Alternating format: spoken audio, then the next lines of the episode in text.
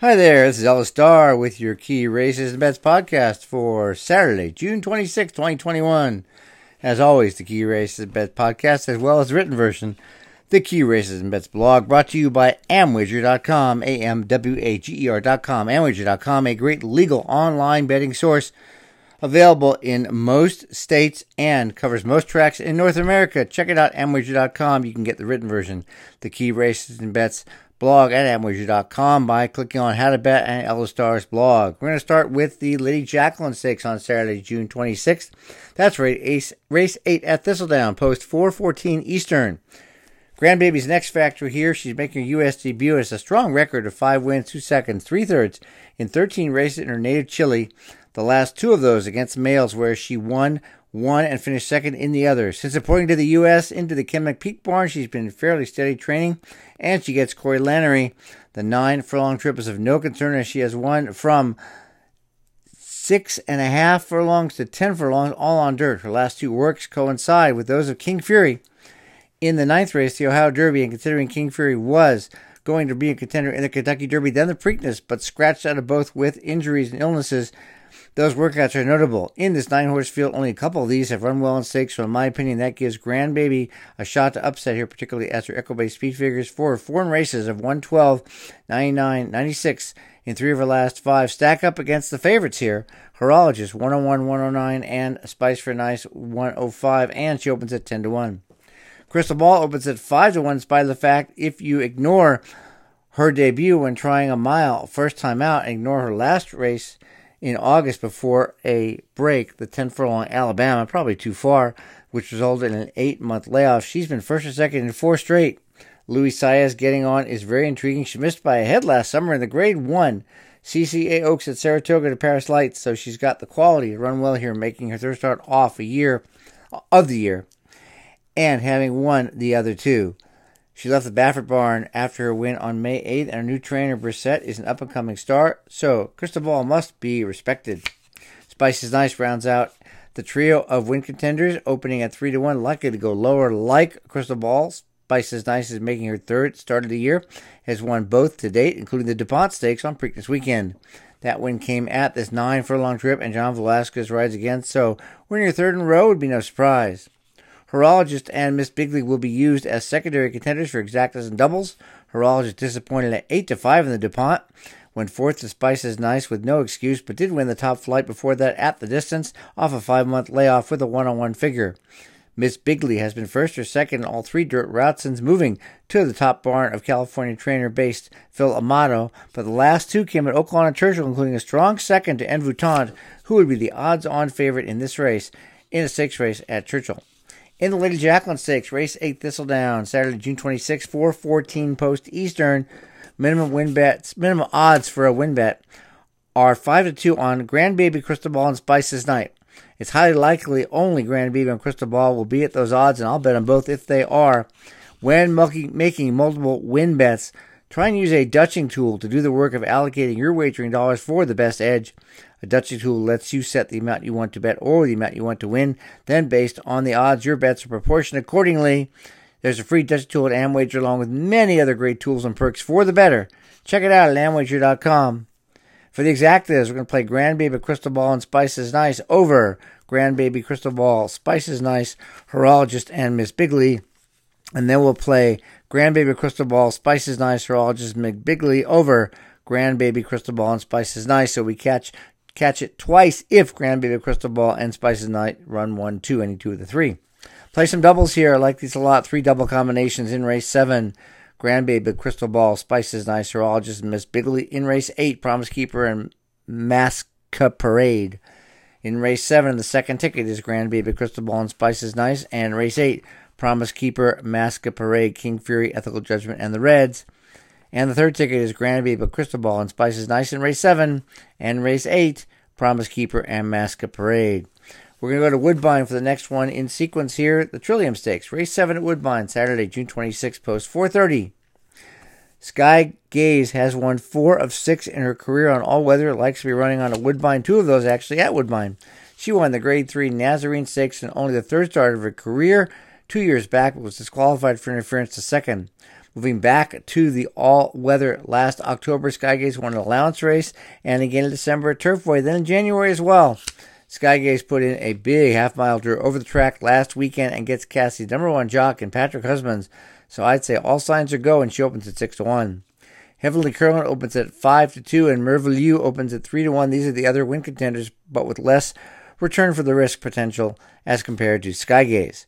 Heavenly Curlin won the Maple Leaf Stakes last November over the track, then then bombed in two turf tries this winter at Gulfstream, so we'll appreciate the change back to all weather. And like Skygaze put in a strong half mile workout recently, possibly in company with that one as well as it was on the same date. Merveilleux returns from seven months off, won her 2020 debut after six months off. There isn't a concern for the layoff. She won her last two from seven.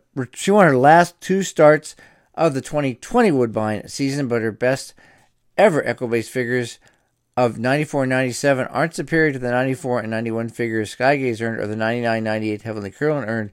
So if each of these three run their best, the toss up which can win, which makes Skygaze the one to play because she's higher odds. In the Trillium Stakes, race 7 Woodbine, Saturday, June 26, 4.30 Eastern, Skygaze, win bet 5 to 2. Exacta, Skygaze, Skygaze, over, Crystal Glacier, Super Escape, Red Cabernet, Merveilleux, and Heavenly Curlin. Trifectas. I like two trifectas here.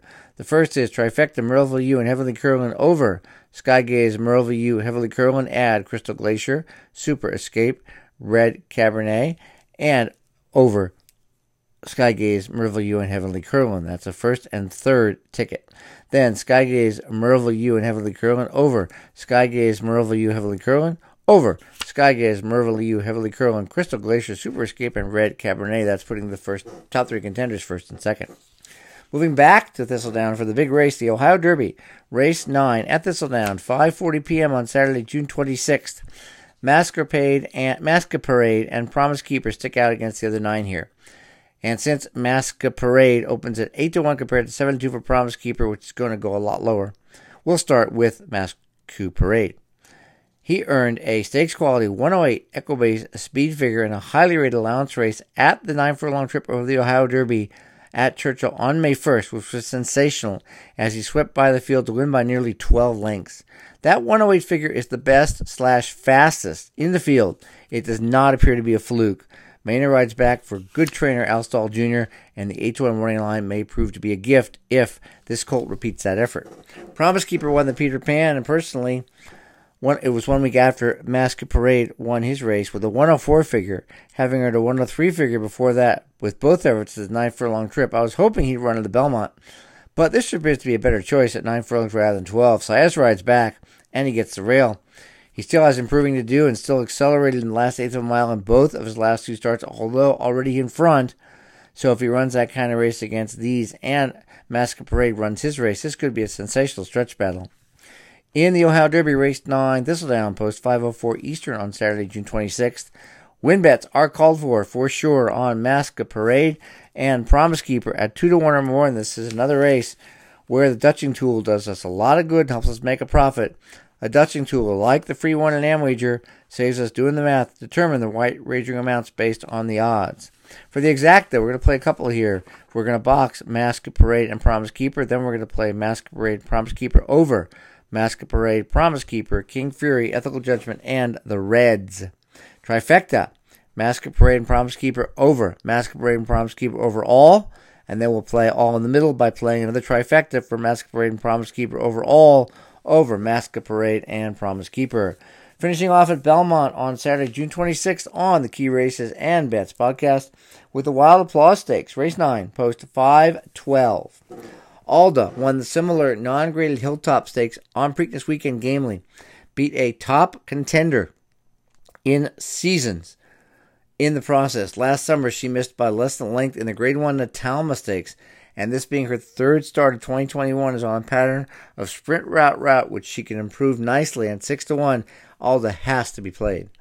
Runaway Rumor is one of four fillies with a win on the Belmont turf this season, but opens at 8 to 1. Although the 89 figures she earned stacks up with the best of here, Alda's 91 for example. Runaway Rumor won both starts to date, is still improving. Minum opens at 5 2 because Chad Brown trains and probably will get bet below that. She won her U.S. debut at Belmont at six furlongs like a promising filly. She won in East Up fashion, and she rounds out the trio of win contenders. In the Wild Applause, race 9 Belmont, Saturday, June 26th, 512 Eastern. Win bets on Alda and Runaway Rumor are called for 3 to 1 or more, and definitely this is a race to bet them both. Exacta, Box, Alda, Runaway Rumor, and Minum. And then played other Exacta of Alda, Runaway Rumor, and Minum over Alda, Runaway Rumor, Minum, Lovestruck, Novician Sunrise, Bubbles on Ice, and Bye Bye.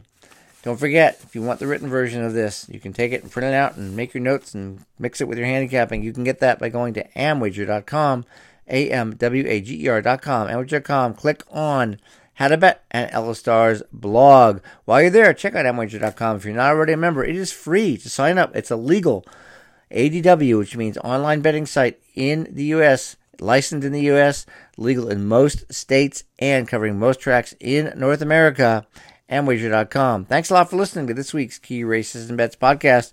Hope you make a lot of money, and we'll talk to you next week.